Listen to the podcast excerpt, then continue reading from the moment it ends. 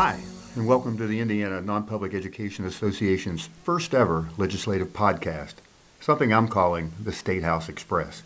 I'm John Elcesser, Executive Director of the Indiana Non-Public Education Association, better known as INPEA, and I'll be your guide along this journey through the 2020 legislative session.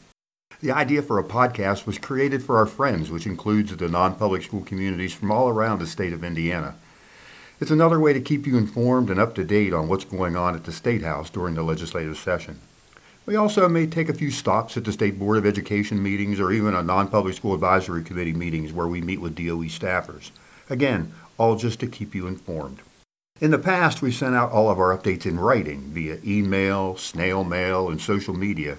But this is our first foray into the podcasting world in the hopes of delivering the news to you in a new way and to keep our networks informed when we need to, you to take action and advocate for our families and schools. And please let us know if this is a valuable medium. We know different things work for different people. We're hoping whether it's on your way to or from work or when you have a few minutes in your office or home, you'll take the opportunity to stay informed.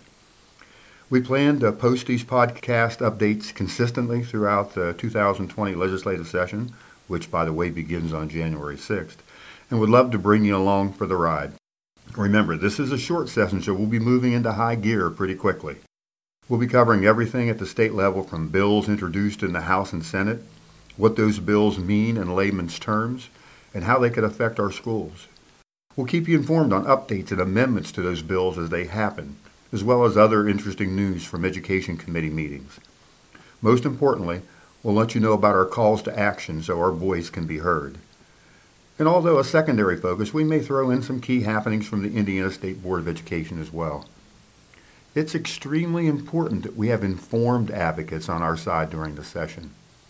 Opponents to our programs have a huge and vocal support base. So we'll need to be prepared to have our voice in the mix as well. We ask that you not only reach out to your elected representatives on matters that are important to you, but we also ask that you share our action alerts with your communities. We're only as strong as the advocacy network that supports us. We need your help to make our voices heard this session as we focus on our number one priority, which is to protect and defend those programs that benefit our students.